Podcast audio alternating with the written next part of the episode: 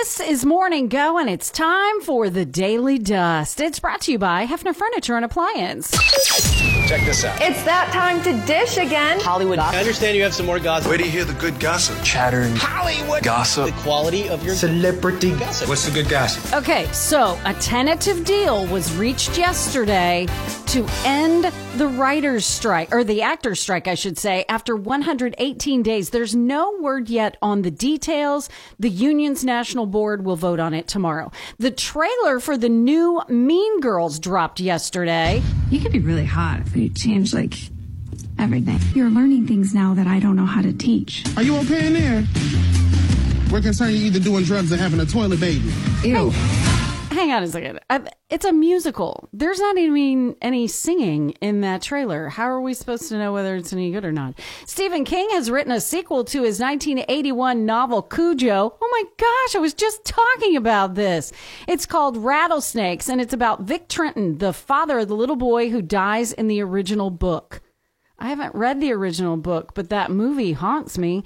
Tallulah Willis says the family is open about Bruce Willis's struggle with dementia in order to spread awareness, and she had an update. he is the same, which I think in this regard I've learned is the best thing that you can ask for. And what I see is is I see love when I'm with him, and it's my dad, and he loves me. Mm, I feel that.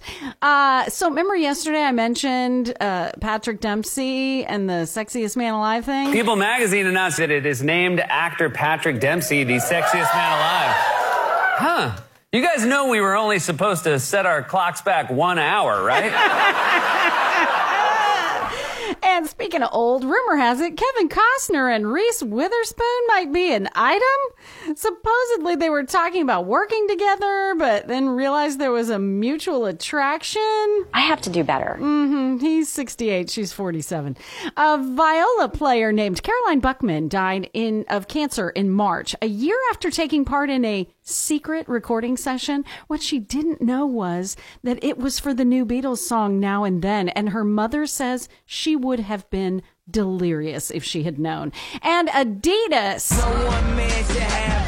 uh, still has about $320 million worth of unsold Yeezy products. It may just write it all off. The company pulled it off the shelves last year after cutting ties with rapper Kanye West over his anti Semitic social media rants. And if that wasn't enough of a dirt alert, y'all, I got a big one for you.